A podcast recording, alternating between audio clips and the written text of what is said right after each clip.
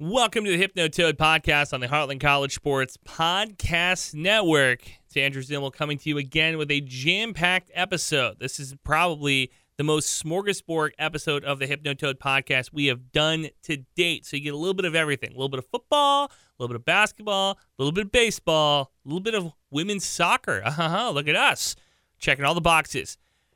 Before we start, got to remind you subscribe, rate, review the podcast wherever you get the podcast. Make us the best TCU podcast out there. You know, the competition is stiff, but I know we can rise to the top. So subscribe, rate, review wherever you get it. And you have a chance to win a free Heartland College Sports koozie by emailing your rating and review off Apple Podcasts to Pete Mundo at heartlandcollegesports.com. Take a screenshot, send the review to Pete Mundo, M U N D O, at heartlandcollegesports.com for a chance to win a free koozie. Summer's warming up. It's coming right around the corner. Cool off with a koozie and uh, the Hypnotoad podcast. All right, let's start. Let's start with football. TCU football, after one of the best seasons, if not the best season in school history, comes back with a couple of big problems, right? The quarterback room, what is that going to look like? New offensive coordinator. Well, both of those questions relatively answered now as we kind of have an idea going into spring training who will be, or spring practice, who will be the starting quarterback uh, from all reports. But we also have a new commit. Hauss Hejny, he committed to TCU last week. And funny enough, he committed almost right when this podcast went live. It was almost right at the same time. It's funny because if you're a TCU fan, now you can pretty much set your clock to it. As we record the podcast, you know big TCU news will drop right after we go live. So make sure you follow us on Twitter at Andrew underscore Zimmel on Twitter. And of course, Heartland College Sports on Twitter as well. They keep you up to date with all things happening in the uh, Big 12. And you know, as the conference expands and everything else, we will expand with it. So, anyway, point is, as news breaks, they get it first. Go over there, check it out. All right.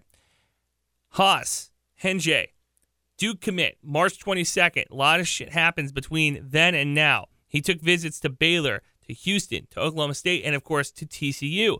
But as a lifelong fan of the Horned Frogs, he decommitted from Duke and decides to commit to TCU. He was one of the biggest parts of that Aledo State Championship winning squad in 2022. He threw for over 2,000 yards and 20 touchdowns. He also rushed for 1,200 yards and 15 TDs.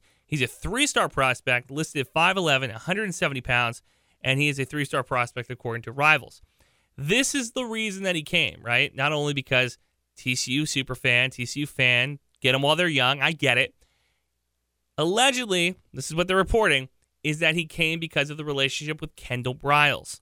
Now, if you remember back when Kendal Briles got hired, I was one of those people who was not exactly thrilled with the hire, especially considering the last name. If you're a TCU fan today and you still have maybe a little bit of icky feeling with the last name, with the allegations that went on in Baylor, with his involvement in that, right? I don't blame you because we're on the same page here. I feel icky about it too.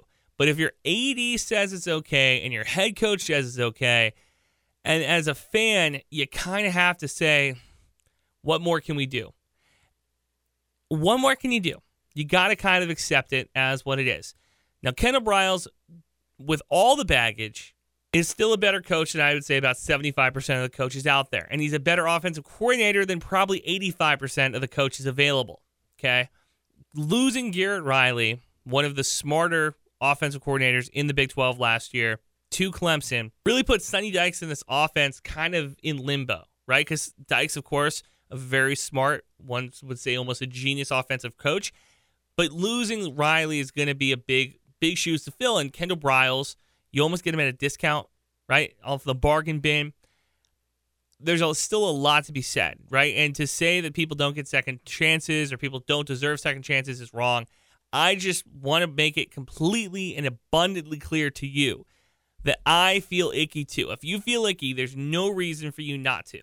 Okay, there, you you have every right to have a little bit of hesitation getting behind this. But these are the type of moves that TC is going to be able to make with him at OC. He has connections to high school players. He has connections to some of the best talent in the state. And you're going to get decommitments from other schools coming to TCU. That is the bargain you you pay.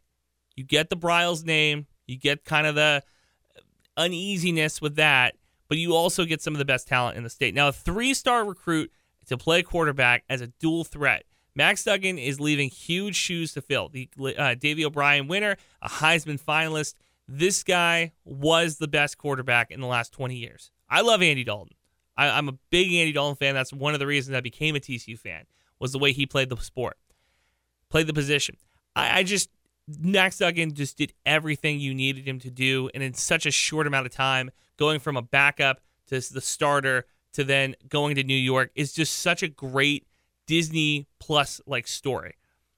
There's going to be a big question mark around the position coming into this year. Chandler Morris right now is looking to be the the, the starting quarterback. We'll see if that sticks. Um, but again, as we go into spring practice, that is kind of what I'm hearing. We'll see if anything else changes uh, in that. And then, of course, as it changes, we'll let you guys know. All right, so let's talk TCU baseball because they've been on fire. Took down Abilene Christian on Tuesday night, 21 and 12 on the season. TCU now ranked 25th after going 2 and 1 against Oklahoma State over the weekend. 25th, they sneak into the top 25. College baseball is so weird when it comes to the ratings because some places will have them rated as 25, some places will have them rated at all. We're going to go off of the college, uh, the the NCAA website. that's where we're going to get all of our ratings from. So if anything changes on that website, you know, hey, and if something changed between the time you're listening to the podcast and now, again, it's kind of weird the way these ratings go. They're 25th right now. I think they're going to stay in the top 25 probably for the remainder of the season unless something crazy happens. Big win this weekend against Oklahoma State. We talked about it last week. I said Oklahoma State was one of the better teams in the conference. TCU getting the job done, two games to one. It made me feel a little bit easier coming into this Abilene Christian game. However, these midweek games, man, if you're not watching the midweek games for TCU, I don't know what to tell you because these games sometimes end up being better than the weekend games. I don't know if it's just because you're not throwing your your aces or you're you're getting some guys some at bats that they might not get at bats before or what the deal is. But it seems like every single one of these TCU midweek games turns into just a weird one. And TCU should not have trailed Abilene Christian. They did at one point. Abilene Christian opened up the scoring in the first inning with two run or a run on two hits. TCU tied the game in the second off an Anthony Silva double.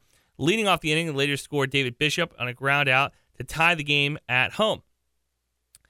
Uh, River Ridings, he got the win in relief. He took over in the fifth inning with a runner on the corners and one out. He allowed a hit, struck out one. And then uh, Salone, he allowed three runs on six hits in four and one third innings. So the TCU pitching staff, because this is what I keep an eye on, I monitor this. The TCU pitching staff is sitting just a hair under five earned runs a game. It's 4.65 earned runs per game while Texas, the number one team in the conference, giving up 3.45 uh, ERA. They're in first place. However, TCU is in the bottom three when it comes to opponent batting average. So they're doing a good job of keeping the batters off the bases, but when they give up hits, those hits end up uh, scoring a lot of runs. Other players to keep an eye on Anthony Silva. He's third in the Big 12 in batting average at 387. Brayden Taylor's tied for second in home runs with 10 home runs so far this season. Kole Klecker leads the Big 12 in wins at 6 and 2. He also has a 4 or 3.48 ERA. All right. What does this all mean after a win against Abilene Christian and the fact that TCU has now won 5 of their previous 7 games and their past 4 midweek series? I said I'm not in love with April baseball. Okay, I'm not in love with picking a team in April and saying, okay, we're going to ride you all the way into June. We're going to ride you to Omaha because I don't think that that's fair. I think there's a lot of teams that are still figuring out. I think TCU kind of is one of those teams, to be completely honest with you, that is figuring things out in this month. But as we get to the middle of the month, I am seeing growth with this TCU team. Now, the pitching staff still, it, it's still a, a, up in the air how confident I feel because Texas right now has the two best pitchers in the conference. TCU, their pitching staff is has a little bit left to be desired. The hitting has done really well, right, with Silva and uh, Taylor and a couple other guys who have done a really good job putting the ball in play, really good job of hitting the ball. I don't like being a team that's going to hit a lot and score a lot of runs and a pitching staff that's bleeding runs as well. Like a perfect world, you have a pitching staff that keeps guys off the bases and you have bats that are scoring a bunch of runs. I don't think that that's going to be the type of team TCU is this year.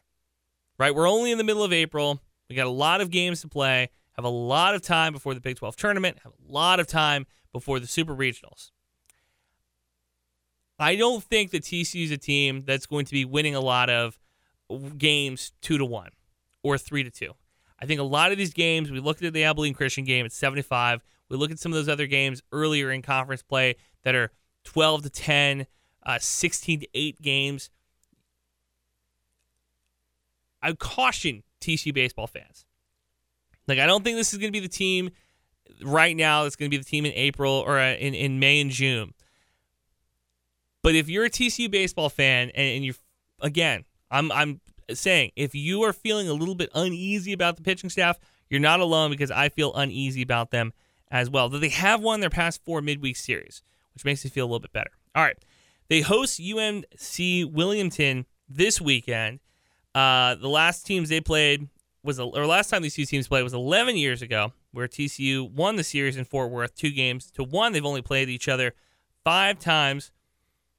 Wilmington, 19 and 12 the season, three and three in their previous six Recording this podcast a couple days out. Their first game is Friday afternoon, so we don't know who the starting pitchers will be just yet. But if I was a betting man, I would say you probably see Chase Hoover again, who pitched four innings in that uh, Texas Tech game two weeks ago. Pitched four innings in that game, gave up five earned runs against Oklahoma State on Friday night. Pitched four innings, gave up seven earned runs. I would be betting that he's not going to do that against uh, UNC Wilmington. However, if he does, that might be the last time we see him start a, a weekend series for the Horned Frogs. All right, moving on. Got to talk TCU basketball because they got a bunch of good commits. The first one, let's talk about the men's side. UNC scored the second transfer portal player this offseason. Last, uh, or yeah, Monday of this week, Coastal Carolina center Essam Mostafa. He announced his commitment online. Six foot nine, 250 pounds from Cairo, Egypt. Averaged a double double for the Chanticleers in the Sun Belt Conference this year 12 points per game, 10 rebounds per game. He Becomes a second transfer portal addition for head coach Jamie Dixon and the Horned Frogs. And they add, of course, guard Jameer Nelson Jr. last month from Delaware. So, what does this mean? I think this is the answer to Eddie Lampkin leaving, right? I don't think that uh, we talked about it nearly enough. We never really found out what the big conflict between Dixon and Lampkin was Okay, I, I haven't found out. At least if you guys know, tweet at me and you can tell me. But I, I haven't ever found a definitive what the big issue was between the player and the coach. But this answers for that because it's six foot nine and 250 pounds. This is not somebody that's going to get pushed around by the likes of Kansas or Texas. TCU this year had a very magical run. I don't imagine that Jamie Nixon Dixon is looking at it thinking to himself, "Wow, what a great season! I can't wait to do this every five years. No, this TCU men's basketball program has been on the up and up. TCU basketball fans know this. I know this. You know this. They're on the up and up. This is a addition that I think is going to do wonders. Now the question is, can he stay on the floor at 250 pounds? You know, can he can he play when the tempo's going up pace? I don't know. We watched you uh, UConn win this past national championship, not having to run and gun we saw teams in the past not have to run and gun. Purdue, most famously in this uh, this tournament, they lost to a, a 16 seed. However, their entire offense was built around a guy that moved about the pace of a glacier. Okay, I'm not concerned at the college level about the pace and space that a, guy at six foot nine, 250 pounds might slow everything down. I, I think we'll be okay there. That was a good one on Monday. Completely got overshadowed by the women's team. Now, the women's team did not get any love, any praise from us during the regular season. That's partly on me. That's partly on them. Partly on me because, hey, you know, I'm steering the ship. We should have hit them a couple more times. Partly on them because they didn't give us a whole lot to talk about. Wasn't a ton of success happening on that side of the locker room. But the addition this past weekend, the addition this past week by Mark Campbell to bring in the best player in the transfer portal and one of the best players in college. For Mark Campbell to be able to poach Sedona Prince from uh, Oregon is such a big deal. Now, he was the assistant coach over there uh, before he was the head coach of Sacramento State. So that is where he kind of has that uh, connection. That's where he has that relationship. Sedona Pierce Prince is the was the best player in the transfer portal. She's now a, a uh, TCU Horn Frog. Six foot seven post player from Liberty Hill, Texas, the number eight overall recruit in the 2018 class, McDonald's All American. The accolades speak for themselves. I did not play girls basketball at Liberty Hill. I did not play against Liberty Hill in girls basketball. However, I did play them in the boys' sports, and I can tell you, consistently, they were really freaking good. So it makes sense for her to be the number eight player in her uh, recruiting class. She joined the Texas Longhorns for her freshman year before transferring to Oregon. In the 50 games with the Ducks, Prince averaged 9.5 points, 4.5 rebounds, and 1.3 assists. She'll join fellow newcomers, four star ESPN 100 recruit point guard Victoria Flores from Duncanville and Jaden Clack from Austin.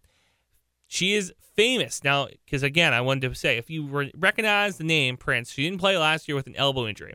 But if you recognize the name, it's because she was famous for calling out the sexism that took place in the 2021 March Madness, where the women's facilities were awful. Do you remember that? Where she was talking about how the weight room was just like loose dumbbells and the food was like a ham and cheese sandwich, hold the bread. It was terrible.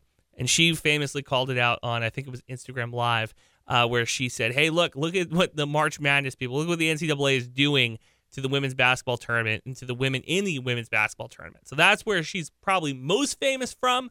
TCU fans will know her from just kicking ass on the court. So this is huge for the program. This is huge for Campbell. T- TCU women's basketball, historically, not super good. I don't think that that's a mean thing to say. I don't think that's an unfair thing to say. Historically, they are not really the cream of the crop. They are not competing with the likes of Texas or Baylor.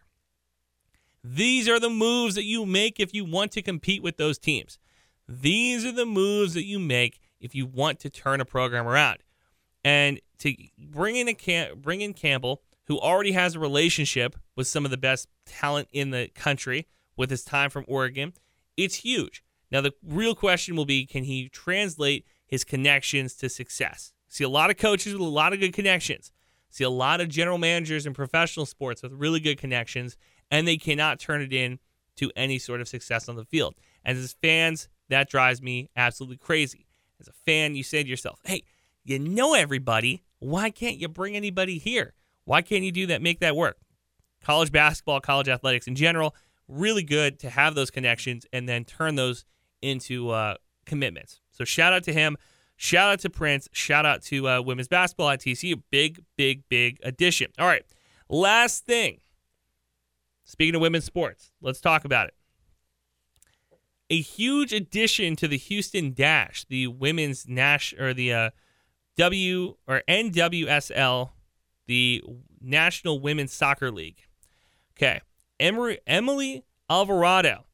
She was incredible as a goalie for the Horned Frogs from 2017 to 2021. She earned first team All American honors and led TCU to the Elite Eight during her senior season.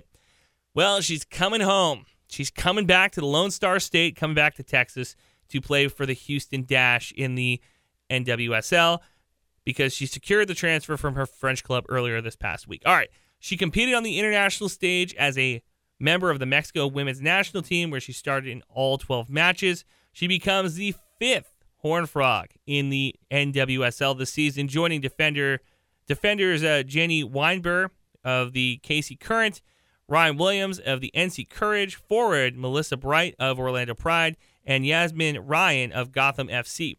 The Houston Dash, they currently sit in fourth place. In case you're not keeping up with Women's National League Soccer, they currently sit in fourth place after a win and a draw to open the season. So, congratulations to her. We love to see Horn Frogs on the national stage. We love to see TCU players kind of getting their uh, just their just desserts. And you know, anytime we can highlight a former Horn Frog, you're never really a former Horn frog, right? You're forever a Horn frog. I'm here for it. All right, next week, got a lot to talk about. We have to hit TCU baseball as we continue their baseball season. we're probably going to hit uh, the NFL draft because by that point, draft's on the 27th. By next week, we will have an idea of where some of the players are going to kind of shake out, where they're going to go. Max Duggan not getting a lot of the press that I thought he might be getting. I thought he had it would would have gotten a little bit more buzz as uh, the NFL draft season has continued. Not the case. So we'll talk about all of that stuff and more next week on the Hypnotoad podcast. Remember, subscribe, rate, review the podcast wherever you get the podcast. You can listen everywhere Spotify, Apple Podcast, Stitcher, wherever you get your podcast, you can listen. That means wherever you listen to your podcast, you can rate and review us. Don't forget, Heartland College Sports koozie on the line for you. If you screenshot your review on Apple Podcasts, send it to Pete Mundo at heartlandcollegesports.com. That's going to do it for us over here. We'll talk to you next week.